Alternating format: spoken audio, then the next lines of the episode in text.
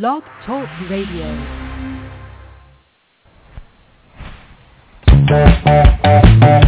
bringing you excellent entertainment from the king of DC media. Here's the Inside Acting Radio Show.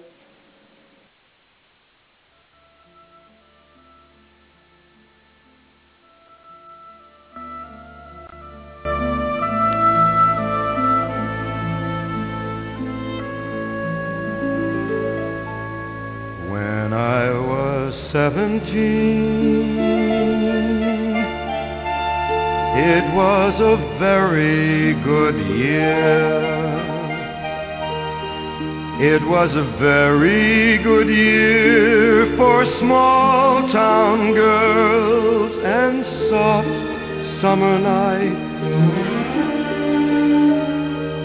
We'd hide from the light on the village green. When I was seventeen.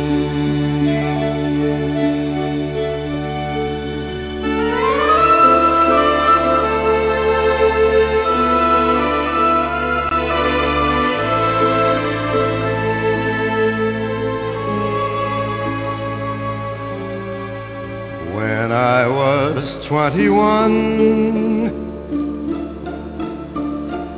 It was a very good year. It was a very good year for a city girl who lived up the stair with all that perfumed hair. And it came undone when I was twenty-one.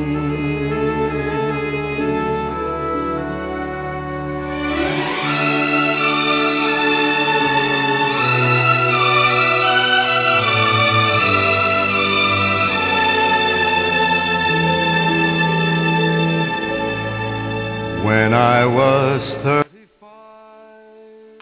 Good afternoon, everybody, and Happy New Year. It's going to be a great year. You are tuned in to the most unique, most elite, most complete radio show in the land, the Inside Acting Radio Show. Yes, indeed. Yes, indeed. I am your gracious host from the East Coast, William Powell. Welcome to the show. Thanks for tuning in.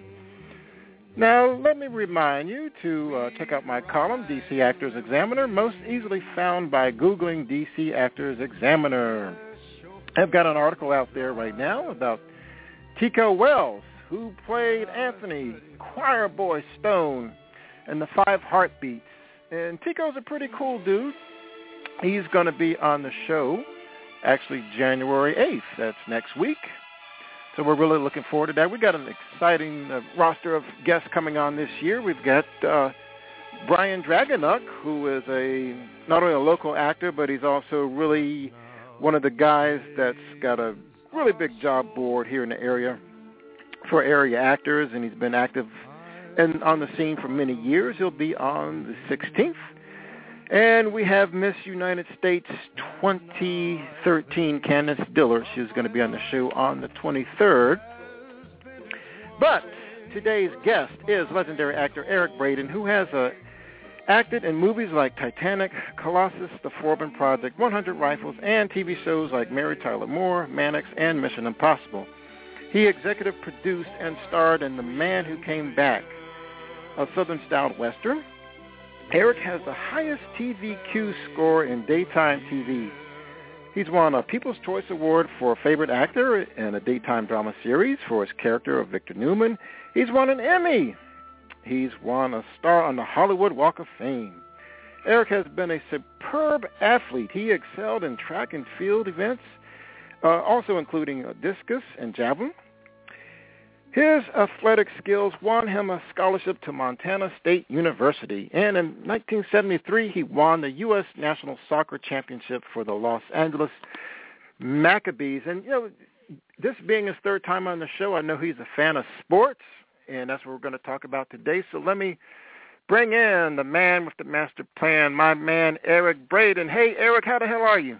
Hey, what's going on, my man? What's happening? Man, I'm feeling great.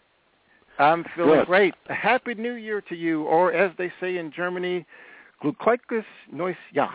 Glückliches neues Jahr. That's right. Pretty damn difficult to pronounce, isn't it? Yeah, it's Yeah. kind of a tongue twister. That's How's right. the weather out there in uh, in It's LA, beautiful. man? How's the weather out there? Beautiful. Beautiful. Oh, great. Blue skies is Yeah. beautiful. I must say, it's almost embarrassing. Where are you? Where are you located? I'm in I'm in D.C. and there's Oh, like uh, three inches of snow. Oh, yeah. I can only imagine. yeah, it's like Well, yeah, you can only imagine. Yeah, it's cold out there too. yeah. so, what's go- tell me what's going on? I a lot know of you're a stuff going on in fan of sports. the, Huh? Yeah, I know you're a big. Yeah, I know you're a big fan of the NFL. Uh, list your Yeah. top three favorite quarterbacks in the league. Uh, uh, Peyton Manning. Um, I have to say Tom Brady, and um, well, I was hoping RG three, but I think he was whatever happened back there in Washington. I have no idea.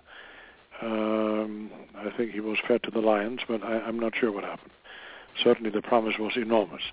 But I think Drew Brees is is is a fantastic quarterback. And then, of course, what's the guy from the Panthers? Um, um, Cam Newton. Cam Newton Yeah, Cam a- Newton. Yeah, has a lot of promise. But when it comes to seasoned quarterbacks, uh, number one is Peyton Manning to me.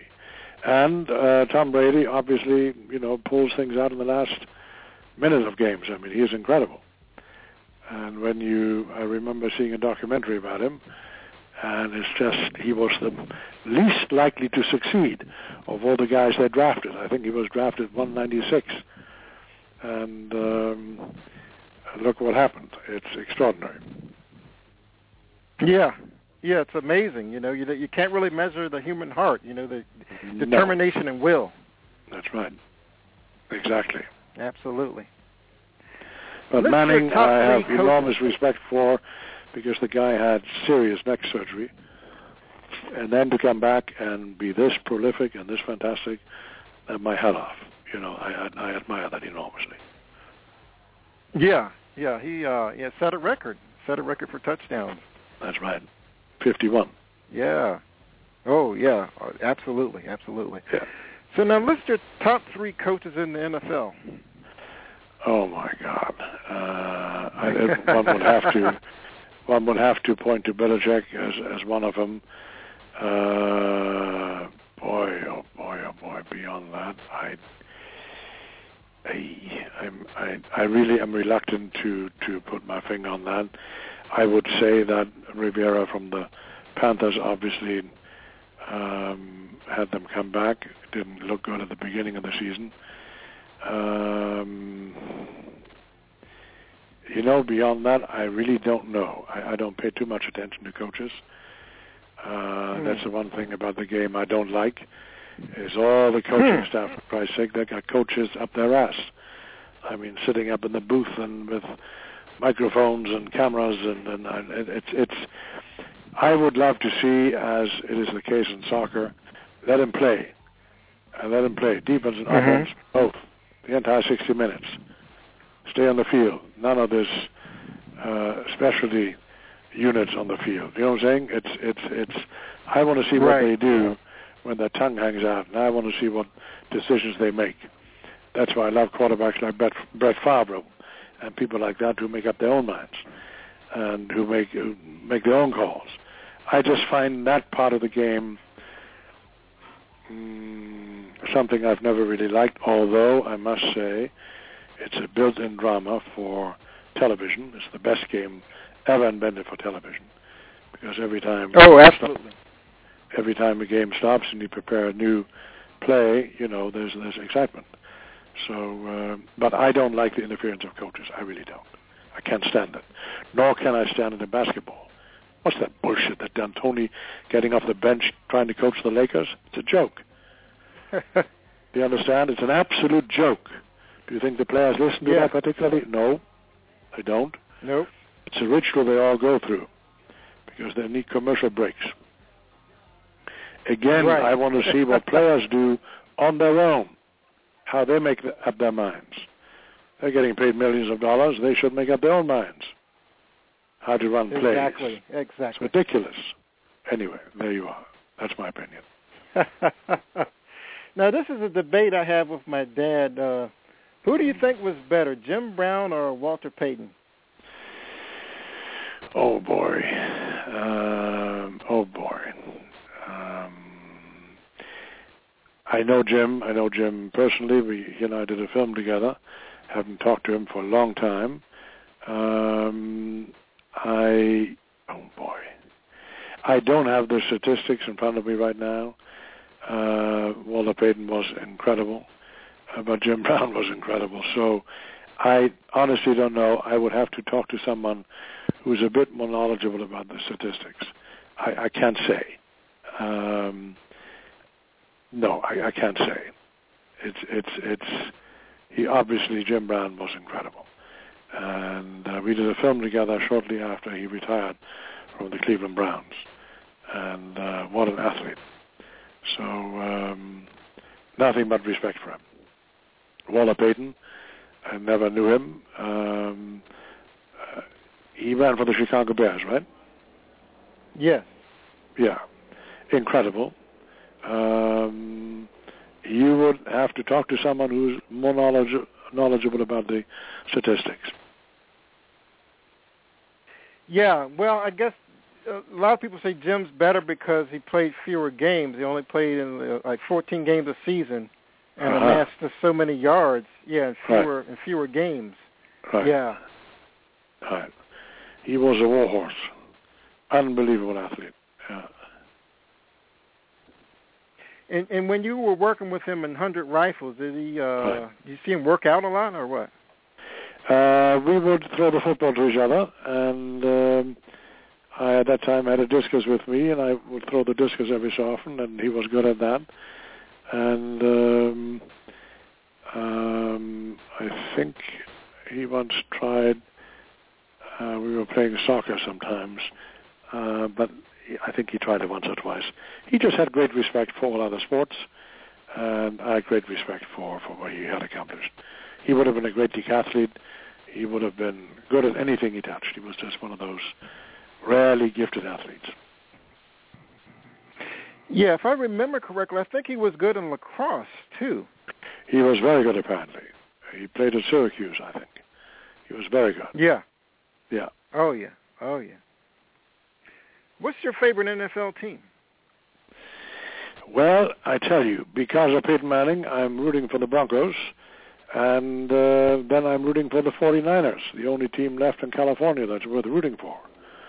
You know, I was I was a big I was a big LA Rams fan.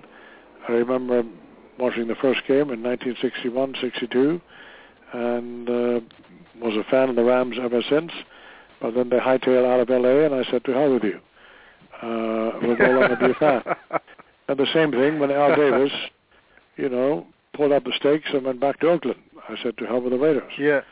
So um, the only team that has been consistent and consistently good, and I've admired them, are the 49ers. In California, that is. Oh when, yeah. And when, oh. Brett, The- when Brett Favre played for the Packers, I would root for the Packers. Yeah, he was a warhorse. Oh, he was incredible. Yeah. Incredible. Yeah, yeah. Yeah. And now let's see how, Yeah. how Manziel will do, the guy from Texas A&M. Let's see how he will do.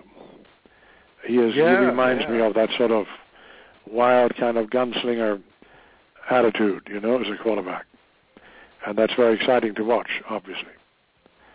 But Oh, uh, absolutely. Jameis, Jameis Winston is is is incredible. Obviously, what an incredible quarterback. Mhm. Yeah. Yeah. And then don't, in uh, California, don't forget the Montana years too. That was that was something to behold back then. Montana, I was there for a year, from 59 to 60, uh, late summer of 60, and... Uh, um, No, Joe yeah. Montana. Joe Montana. Say that again? Oh, Joe Montana. Oh, I thought you Yeah. were talking about the state of Montana. Of course, Joe Montana was a No. fantastic quarterback. So was Steve Young. So was Steve Young. And Oh, then yeah. Jerry Rice. My God, what a fantastic team. What a great team. oh yeah. Jerry Rice, one of the all-time great receivers, you know? Oh yeah. I Yeah. think uh marked as I think I had him as the number one player of all time. Some kind Oh, of was- survey they had a couple years ago.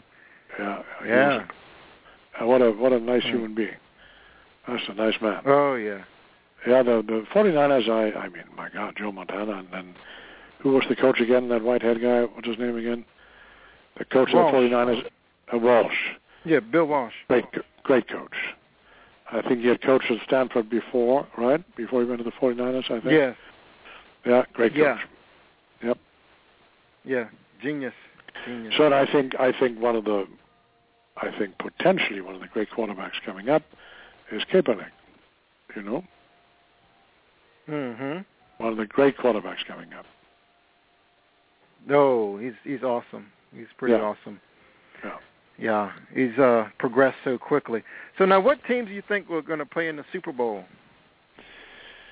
Well, I keep on hoping the Broncos, but um, you know, you obviously one has to consider Seattle, one uh, has to consider the 49ers, one has to consider the Panthers, uh, and you never know. I mean, if if Rodgers are the are the Packers in the playoffs now? I think they are, aren't they? Yeah, I think they are. If they are, you never know with Rodgers. Listen, all kinds of stuff happens when the playoffs come around, and that's what makes it exciting. I don't know. Hmm. I'm Yeah, hoping it's, Peyton uh, Manning will win it all. Well, it sure looks that way. I think they have uh, home field throughout the playoffs, so it really looks good for them. Yeah, yeah, yeah. But wait a minute. On the who is playing in the Packers this Sunday? Or is who's playing the Packers this Sunday? 49ers. Yeah, Yeah, I think it's 49ers, tomorrow. they're playing- Uh, They're playing at Lambeau Field, right? They're playing at Lambeau Field. I believe so. Yeah, Yeah. that ain't too good for the 49ers, is it? I don't know. Nope. Yeah. Yeah, yeah. Let's switch to uh, boxing. Now, I know you, Yep. you were personal friends uh, with the late Ken Norton. How did you meet him? Yeah. Uh, Kenny, I met him years ago somewhere, but then I hired him for a film I did, The Man Who Came Back, and um, um, just and he used to work out in a gym called the Hoover Street Gym in, in on 78th and Hoover in, in the ghetto in LA, and I used to work out there in the late 70s and 80s, and he had been there before, and I knew a lot of the guys who who worked with him. And um, just always admired him. You know, um, I think at least one of those fights against Ali, I think he won. But um, couldn't have been a nicer man. Big guy, strong, just a naturally strong man, and had enormous respect for him. I have enormous respect for fighters. I think what they do is just just incredible. So. Um, he couldn't have been more cooperative and, and actually did a very very fine job on the, on, in the film and I enjoyed working with him and enjoyed knowing him. Yeah, he he was a he was a great fighter, and uh, he was in there with the best. You know, that was You a great era in boxing, the '70s. You bet. You bet. Um, I'm friends with George Chuvalo, the Canadian heavyweight. We've met several Mhm. times, and uh, what a brawler he was! Whoa! He was never Yeah. knocked, he was never knocked down, never, not once. And he Mm. fought them all. He fought Ali. He fought them all. Fought Ali, yeah. Had bad bad management, bad coaching, which happens to a lot of people in the business. But what a brawler! Whoa! Um, Yeah. Enormous respect for those guys. yeah, Chuvalo, I think actually uh, sent Ali to the hospital. I think he he uh, beat his kidneys up pretty good. Uh, just you know, body blows. Exactly. Yeah. Yeah, he did. He did Yeah. indeed. Right. That's right. And uh, I met Chuvalo the night that he, before he went, he and his wife went to uh, Joe Frazier's funeral. And Hmm. uh, another warrior, Joe Frazier. My God Almighty, what a fighter! And how sad Oh, that yeah. relationship, how sad that relationship was between Ali and, and Frazier. Ali Yeah. was not very nice to Frazier, I must say. I admire Ali a great deal, right. but he was not very nice to Frazier. No. Yeah, because I think Frazier actually wrote a letter to Nixon to try to, uh, you know, for clemency. You know, when he was going through the Well, whole not uh, only that, I think- uh, controversy. I think he, I think he also lent him money, and um, um, Ali was was not very nice to Frazier. I don't think. Um, yeah, but I so admire Ali for many other reasons. That uh, you know, we all have one or two people in life that we don't like particularly. So um, I understand. But what that Yeah. thriller in Manila, the thriller in Manila, to me was one of the biggest, one of the greatest fights I've ever seen, ever seen. Just extraordinary. I think Ali said it's the closest he ever came to death was that fight. yeah, yeah. It was over 90 degrees humidity. It was over 110 degrees heat. I mean, it was un- unbearable. I don't know how they did it. I honestly don't know how they did it. Wow. Yeah. Were you a good boxer? No. No, no. I just no, no, no, no. You just. Uh, you did. You never sparred. Well, I sparred, yes, but uh, Okay. was I a good boxer? Well, mm, well, it's it's. I hate to bullshit about sports, you know. Um, I'm very good in the street. Let's put it that way, and or can Okay. be, and uh, uh, I can hold my own. I held my own, but no, you can't unless you really f- do it fully professionally. It's nonsense to talk about it, you know. Uh, yeah. No, you you can't. I have too much respect for it. Much too much respect Yeah. Sparred with a few people, but I have much too much respect for it. No, I would not say Yeah. It's brutal. It's brutal. Yeah. Trust me. Yeah. I've done it enough to know how brutal it is. Oh yeah. Oh yeah. Mm. Mm, sure is. yeah. Now, do you think that uh, MMA fighter Anderson Silva can make a comeback?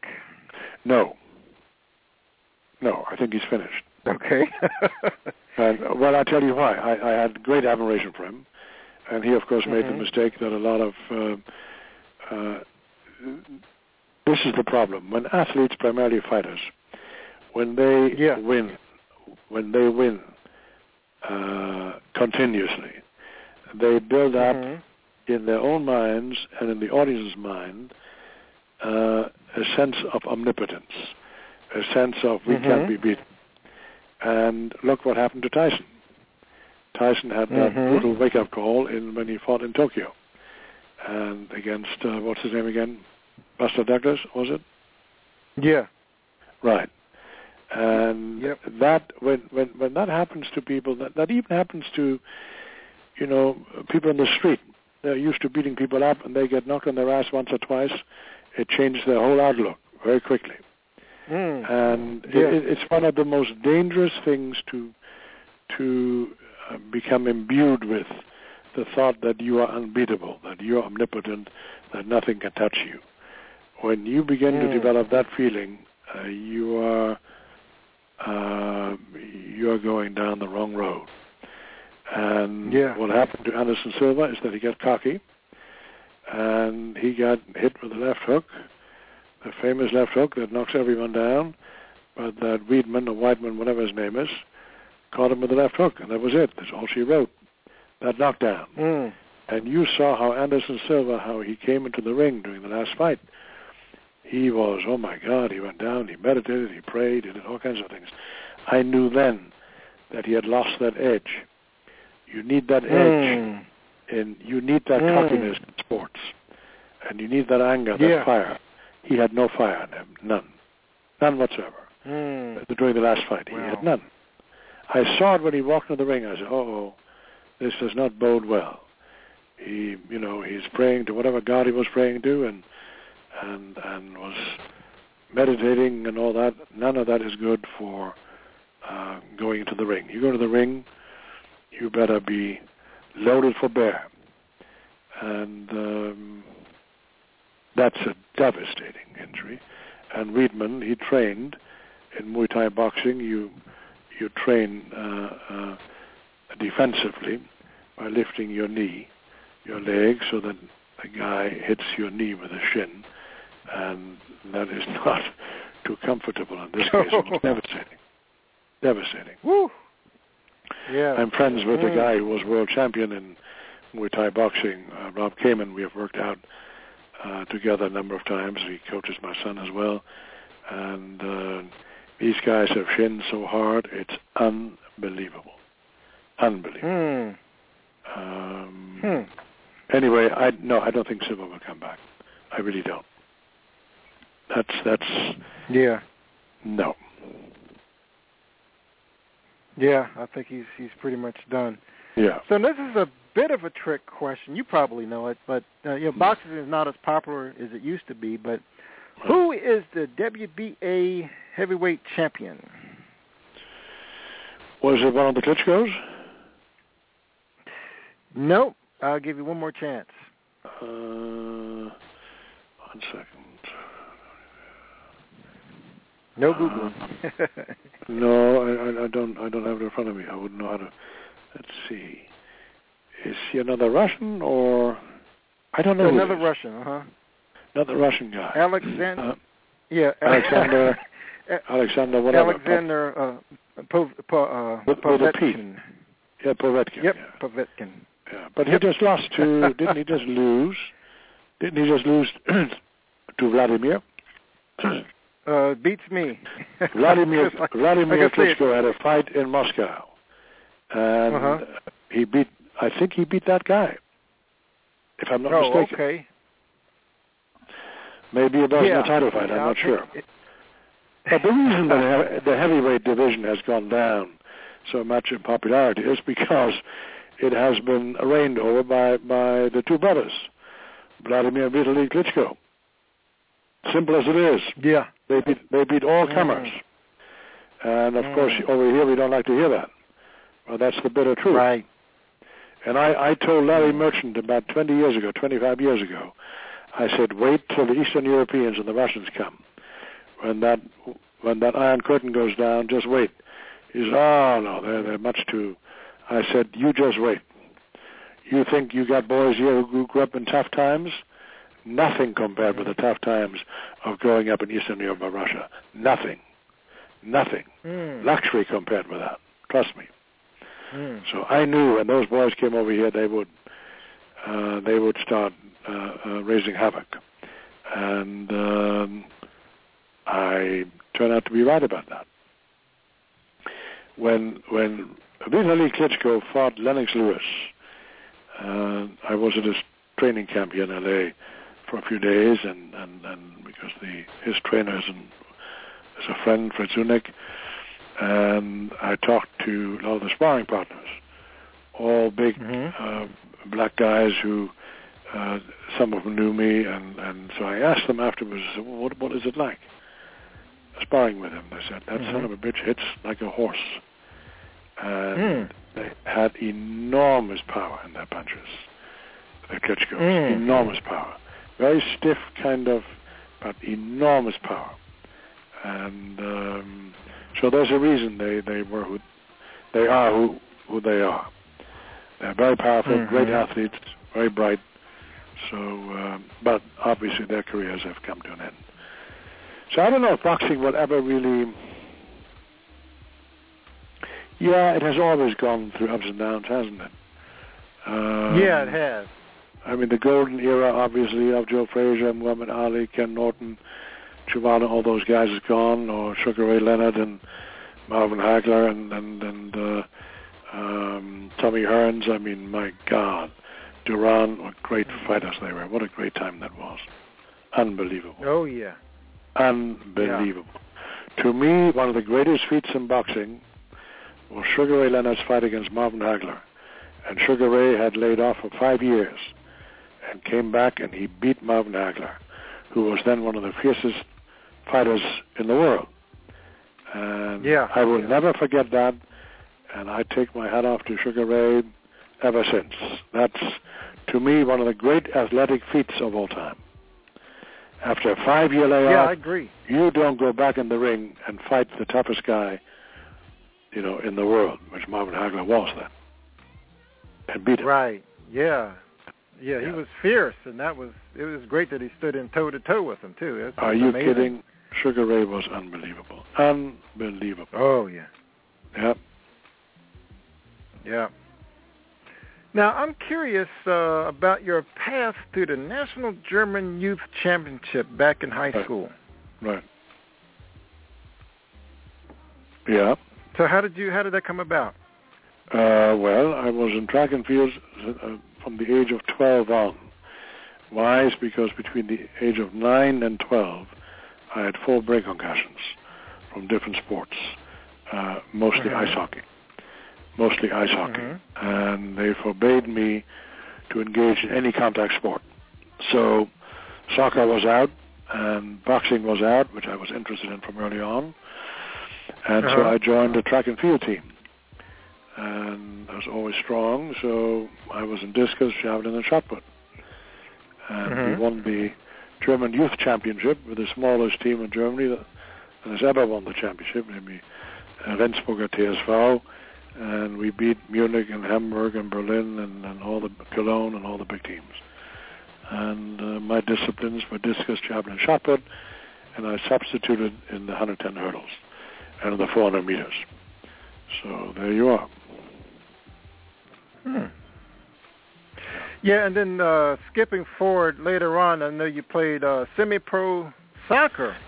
I And you won a played in the highest. ni- I played then in the highest league here in America, which is semi-pro league, and this was the Uh-huh. Greater Los Angeles Soccer League, and a team called the Maccabees, and we had seven Israelis on the team, two token, token Germans, I was one of them, and two uh, players from the Ethiopian national team, and uh, two Brazilians, and a Mexican player. And uh, we beat everyone in America, and we won the final against the Cleveland Italians in 1973.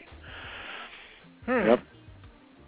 And I scored the first goal, which was the penalty. I, I kicked penalties for five years. I never missed in five years.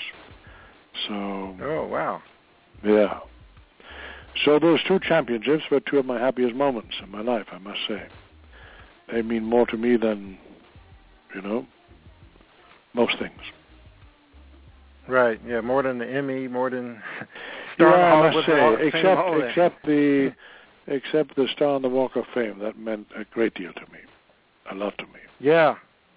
because Yeah, I remember yeah, coming to this town at the age of 19 and not knowing anyone and and uh, doing all kinds of odd jobs, and you know when I stood there uh, years and years later and received the star, and, and I just wow, it, it just suddenly it all ran by my inner eye, you know, all the years I'd spent in this town and climbing the ladder, slowly but surely. And um, yeah, it, it meant a great deal to me. Yeah. Absolutely. Absolutely. So now, who do you think is going to win the World Cup? Well, um, obviously, I hope Germany will, but I don't think they will. Not with that coach. I don't think that coach can inspire anyone. Um, okay. I honestly don't. I, I it's, it's the worst coach they could have chosen. Uh, but the people who run who run the uh, soccer federation in Germany are a bunch of bureaucrats who sit on their asses and make decisions, and uh, Mm. are loath are loath to change their minds. That guy should have been fired after the European Championship.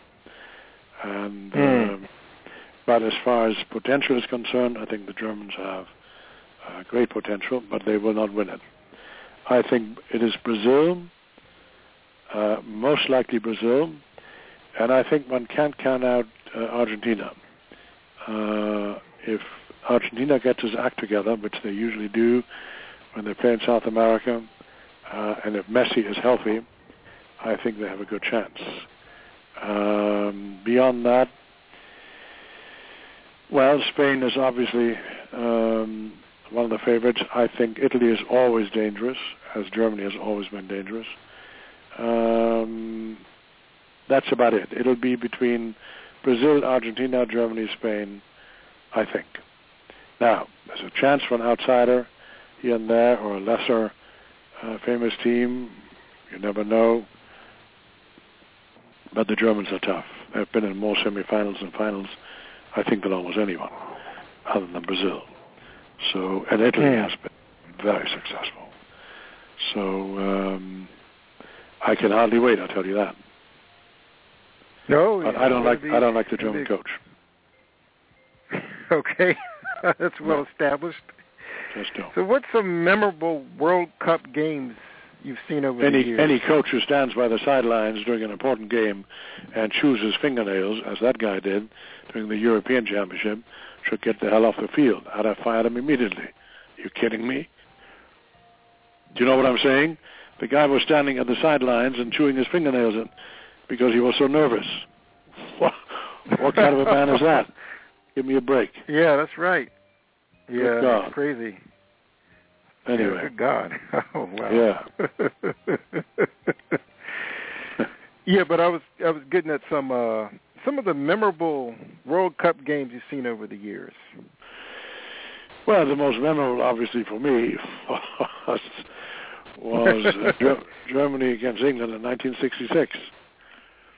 You know, Hmm. when, whenever whenever I meet a Brit, we all inevitably start talking about the '66 World Cup, and now, of course, we all have developed a sense of humor about it. But I always say you didn't win that damn thing uh, without a Russian linesman. So took a linesman to, took a Russian linesman to decide whether the ball that hit under the crossbar uh, crossed the line when it came down. And uh, Hmm. Germans, of course, claim it didn't cross the line, and the Brits claim it did. So the argument goes on, and on and on. right. Yeah. So, but beyond that, obviously, when Germany won the World Cup in 1954, they won the first World Cup. I will never forget that. I was 12 years old, listening to it on the radio. I'll never forget that. Never. Oh yeah. Never forget that. That was Wow. after the war. That was the only thing that Germany could feel proud about uh, in, in I don't know how many years after a devastating loss during the Second World War. Um, that was the first thing the Germans could be proud about, was winning the World Cup in 1954 against Hungary and Switzerland.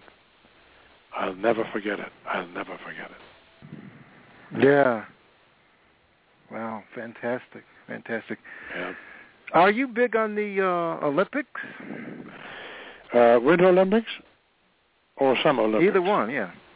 Well, Summer Oh, Olympics let's most say winter. Um, yeah, I watch some of it. You know, I have great respect for what they do, enormous respect. Uh, am I uh, deeply emotionally interested? No. Uh, Summer Olympics, yes. I, I love, because of track and field, obviously. Love that stuff. I love that stuff. And uh, the only thing that that is sort of a sideshow that doesn't interest me, or, or let's say that it, it sort of infuriates me to hear about it over and over again is uh, the, the drug issue, the steroid use issue. You know, they have used steroids since the 1960s. They all have. For them to claim they haven't is bullshit. Anyone who was 100, Right. 200, 400, 110 hurdles on the weight events or the decathlon use steroids. Give me a break. It's bullshit to claim otherwise. And I Yeah. think what should be done about that issue is that they should say, we can't prevent it. Let us now see how we can profit from it. Obviously, it Hmm. must do some good. The long-term effects, however, obviously are very bad, supposedly. Uh, they Hmm. should finally come out with long-term studies involving that stuff. They certainly have Yeah. enough enough years. I claim they've used it since 1968, the Olympics in Mexico, Hmm. internationally, here in America and everywhere else. And Yeah. so they, they have enough data, I think, to know what the deleterious effects of steroids are in the long term and what the positive effects are in the short term. Um, I've never played with it. I think it's it's too dangerous. We know too little about it. And but on the Olympic level, and I think I I presume uh, this is a presumption. I don't know, but you cannot tell me that it is not used in football. Give me a break. Are You kidding me? yeah. How do you Yeah. how do you how look when you are a father of a kid who is six four six five and his chances of getting a scholarship at Stanford or Michigan or wherever the hell, Alabama, Texas, what? You, you're gonna you're gonna say no, son. I don't want to use steroids to become stronger, because, and if you don't, then you may not have a chance to play at Texas A&M or Alabama or USC or whatever. Are you kidding me?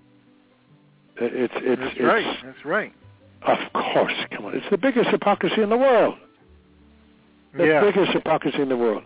I think what we should do is simply say, um, have athletes sign a contract that says if you use steroids, you take this or that chance with your life. Mm, and yeah, it's Be, very be open about it. Be open about it. Yeah. and and show me the guy who wins 100 meter sprint or uh, wins on the offensive line of a football team without using steroids. Show them to me. I want to see. Yeah. Compare Yeah. them. Compare them openly. You kidding me? exactly. So Exactly. it's it's it's um, it's it's a sore subject with me because I think it is so utterly hypocritical. You know. Yeah. You will not I and you right. cannot compete, I don't think, in the 100, 200, 400, 110 hurdles or in the, in the weight events or in weightlifting or in explosive sports like football without using the stuff. I don't think you can. Right. Unless you, have a, Yeah. unless you have an even playing field and you eliminate it from all sports. Would be wonderful if we could do that. But you and I know that ain't going to happen. yeah. So you probably have a pretty sore opinion of uh, Lance Armstrong. Well, the point is, uh, what I have a bad opinion about is that he he he made all the others look like fools for a while, and and um, but he's not the only one. I don't blame him. I don't blame him for doing that. Mm. I don't blame him. I blame him for Hmm. denying it for as long as he has. You know. Mhm. But I mean, it's it's it's. Look, you show me the athlete, world class athlete, to please Right. raise his hand and say, "I have never used it, and I'm not using it now, but I'm beating the pants off everyone else." You show him to me. I want to see that athlete. Bullshit. well, I don't know if he I don't know if he exists. No, he doesn't. Guarantee you he doesn't. Wait till they find out about the Jamaicans. I'm not saying Yeah. anything, but I listen. Are you kidding me? I just don't think it. it yeah. Anyway, you know. Then you Yeah. must know how it goes in track and field. Obviously, track and field has fallen out of favor with a lot of people because of the drug issues. But do you honestly think that the organizers of the Zurich Games or other London Games or the Oslo Games or or the Olympic trials here in America, do you honestly think they don't close both eyes and say, well, Hmm. Right. if you and I, I go to a track though that meet, you think if you and I go to a track meet, Yeah. we want to see the fastest guy in the world, or the guy who throws the farthest, or jumps the farthest, or whatever. You know? That's what we're trying to see. Yeah. That's right. Exactly. Yeah. That So Usain I- Bolt is amazing. Yes. I just think people should come clean about that issue. And we could all learn from it. Because if steroids help an athlete overcome uh, injuries more quickly, my God, it must be doing something for the civilian population, for the rest of us, who may need it sometimes. Yeah. But if it proves, has proven to be very deleterious and very negative in the long run, well, then we should all stay away from it. Um, but the testing Yeah. methods, Yeah. I don't think are honest. I don't think they test them honestly. I really don't. And don't No, tell me for one moment that the, the Carl Lewis and Ben Johnson situation in the 1988 Seoul Olympics That's not a clean issue at all. Not at no, all. no, No, not at all. no. Ben Johnson was found to use steroids, and uh, rumor has it that the other guy used human growth hormone. So, I mean, who the Mm. hell knows who did what? But was it clean? No, I don't think so.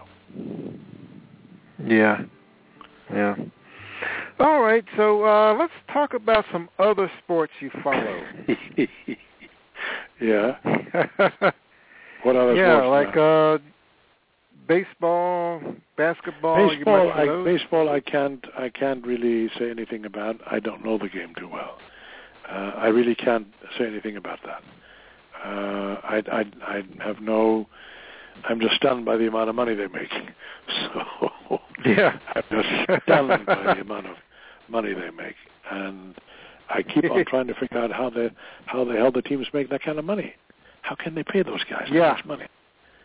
I guess it's the amount of games they play or whatever. I mean, I, I don't Right. I, I don't understand it enough. I respect pitchers and respect the hitters. I mean, I respect it all, um, but I don't know enough about it to be frank with you. Hmm. Then what about basketball? Well, uh, that's a different different story. I am a big fan, obviously a big fan of the Lakers. Um, what a what a disaster that is. Uh, since the old man passed away, he was a genius.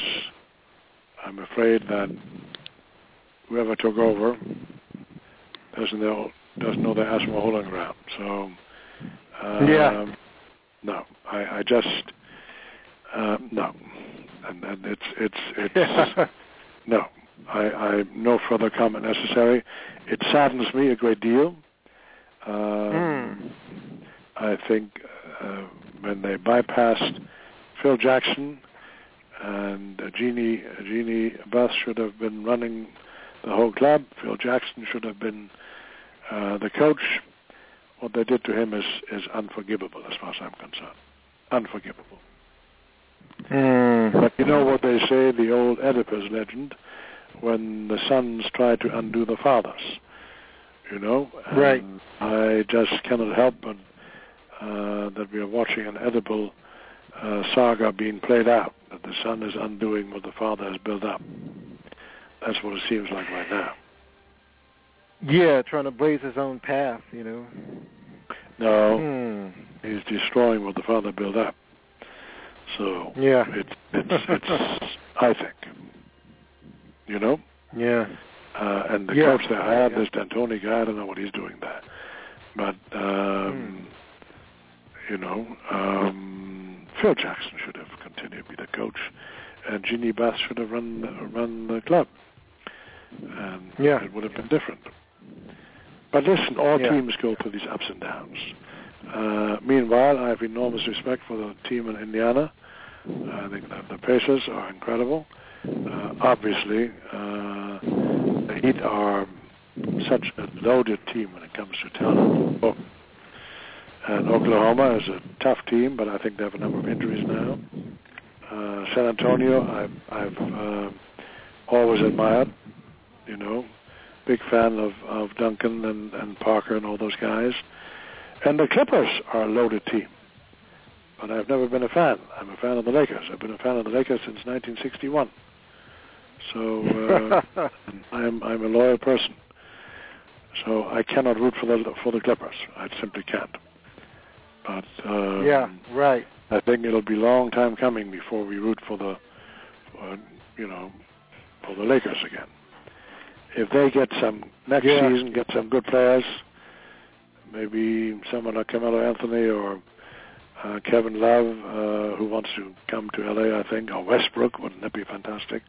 Former UCLA players Mm. playing for the Lakers, that'd be fantastic. But um, and of course, you know, the most incredible athlete to watch is LeBron James. What an athlete! What an athlete! Yeah, yeah, he's going to be one of the best. Yeah. Oh yeah. Yeah, Yeah. yeah. Miami's So, just and Kobe, beast. Kobe, Kobe. It's it's you know it's sad to watch. I mean, what what a warrior that man was. What a player. And still is, I think. I still have not given up on him. If anyone can come back from all this stuff, it's Kobe. You know, I have Yeah. the deepest respect for him. Yeah. Yeah, yeah, he's he's one of the great, one of the all-time greats. Okay, Yeah. so we're coming up on the last few minutes here. I want you to talk to me about now. You you're definitely an athlete. Talk about the mental side of the game and what it takes for an athlete to perform well under pressure. I think, hmm, I think it is. You just have to have an, a, an, a deeply abiding passion. You have to want to win. You just have to have a passion, and that passion is one you want to win. It's it's it's as soon as you. I remember uh, when I played competitive soccer, I had learned how to meditate, and I stopped doing that because meditating before games, forget it. Forget it because it takes all it takes all the aggression out of you. It makes you Mm. very calm and you can't be. You, you need you need to have that fire in your belly. You need to say. "I'm going to beat that guy. I'll beat you. I'm going to beat you." You know, if athletes tell you any of that bullshit is nonsense. That's for the public Mm-hmm. athletes, in Yeah. the moment you get on the playing field, I want to beat that guy. Whatever it takes, Right. I want to beat you. That's what it takes. It needs that, that that fire in the belly. And I don't know where you learn it. You learn it in childhood, or I don't know where you learn it. I've always had it, and and and that doesn't mean that afterwards you don't shake hands and and you know have a few beers or whatever. Obviously, even after a fight, you do that if you're a man. If you come from the world of sports, you call each other all kinds of names in the court or on the playing field, whatever it is, on the ring. But afterwards, you shake hands because you have respect for the guy who gave you such a hard time. You know? Yeah, That's respect. absolutely. That's why that's why sports are so important. It teaches you to come back from defeat. It teaches you respect for another human being. No matter what race, no matter what ethnic group, no matter what country he comes from. And trust me, we have all, athletes have all encountered that. So you learn respect for other human beings, no matter where they're from, no matter of what uh, racial background, of what ethnic background, of what religious background. When you have been in the playing field together, on the ring together, wherever it is, you respect the other human being because he gave you a hard time.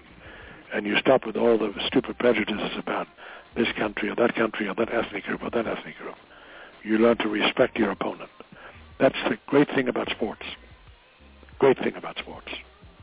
And I think Yes. the worst thing Yeah. people can do or the educational system can do is to eliminate sports from the school program. They need to do it. They also need to empower kids who are not athletically that gifted. Teach the coaches in schools Yes. how to empower those who are not necessarily so gifted. So they don't go out later on and buy guns and start shooting up people because they want to feel empowered. No. Put two nerds together in a boxing ring, whatever it is, and say, okay, boys, you both are of equal size, equal power. Let's see what you can do. And you'll be amazed how Yeah. courageous some, some of these people are. But they're being ignored Yeah. because all we do in, in high school now and college and all that, we look for the best. Never mind the rest. That's wrong. That's a big mistake. Big mistake. Yeah, I think you're right. Absolutely. But Now, that's what what uh, yeah. Yep. What lessons have you have you taken from the world of sports, if any, have you brought into acting? to keep on coming back, to try again, to do it better, to keep on improving, to keep on improving, to keep on wanting to be better. That's what sports teaches you as well. You keep on wanting to do better. And and, and that lesson you you actually learn for life. You know? It's never good enough. Come on, do it better, do it better, do it better. Right. And and and it's it's a driving force. So, and you're knocked down, get back up, do it again. You do a bad performance, come on, next time, do it again, do better. And Right. um, it's a driving, a driving force. Yeah. Absolutely, absolutely. Well, Eric, it is always a pleasure to have you on the show. I love your stories. They're very knowledgeable. You're very you're you're just a, a renaissance man, and I just really love hearing your stories and the the energy you bring to these shows. Thank you, my man. I appreciate it, and I, I enjoy being Oh, interviewed yeah, by you. absolutely. All right. Oh, You hey, know- thanks for the compliment. All right. Okay, cool. And, and don't Absolutely. now the Redskins, unfortunately, are not in the playoffs anymore, are they? I'm a Ravens fan. Oh, you're a Ravens fan. Baltimore oh, yeah. Ravens. Well, Yeah, listen. yeah, just up the road in Baltimore. Yeah. yeah, yeah, yeah, So yeah. we did all right last year. Not so yeah, much you actually year, did pretty though. well. Yeah, yeah. Yeah. Flacco signed. Yeah. Flacco well, should be nice and comfortable. He signed a big contract. He sure did. Oh my God! I think Ray Lewis. Oh. Ray Lewis was the inspirational. uh Ray I Lewis think the inspirational spark for the. I, Yeah. that, I love that guy. He was incredible. Yeah. Wow, man. Ray Lewis, what a whoa. Oh yeah, what a warrior. But I've known a few Yeah. over the years. I don't know him, but I mean, in football you have so many. Wow. Uh, just Yeah. what what a, what a game that is. To me, it's the most exciting game there is in the world. Period. So uh, Oh, don't know if absolutely. I don't know if it's the healthiest game, but it certainly is the most exciting game. Oh yeah, it's dangerous, but the best to watch. It's the, the sport Yeah. of kings. The sport of kings. It's unbelievable. Another game I love yeah, is rugby. Unbelievable. Rugby is a good game. Yeah. Oh, woo, that's that's really tough because they don't have to. Well, the point is, the point though is, we could learn from that. If we if we took off the helmets in football, and took off all the padding, uh, you Yeah. know, I I think you might have less injuries. I really do. yeah, I really do. Yeah, Because the helmets, I think, give you a false sense of security. In boxing, for example, you know, when they put the, the headgear on you, the headgear Yeah. doesn't. The headgear does not prevent any concu- concussion at all. It prevents you from getting cut. That's all. A helmet Hmm. simply prevents you from getting skull fractures, but it does not prevent you from being concussed at all. At all. yeah. You Right. know, look at what happened now to that poor guy Schumacher. My God Almighty, one of the greatest race car drivers ever. He's in a coma now because of a skiing accident. You know. Mm. Yeah. Mm. yeah. Yeah, the brain. Anyway, man, we could talk on and on about sports. We could, we And- could. and So uh, one Eric, guy I admire, one guy I admire as a as a journalist, as a as a sports reporter, is Stephen A. Smith. I have great respect for that guy. He knows what he's talking Oh about. Oh, yeah, he's one of the best.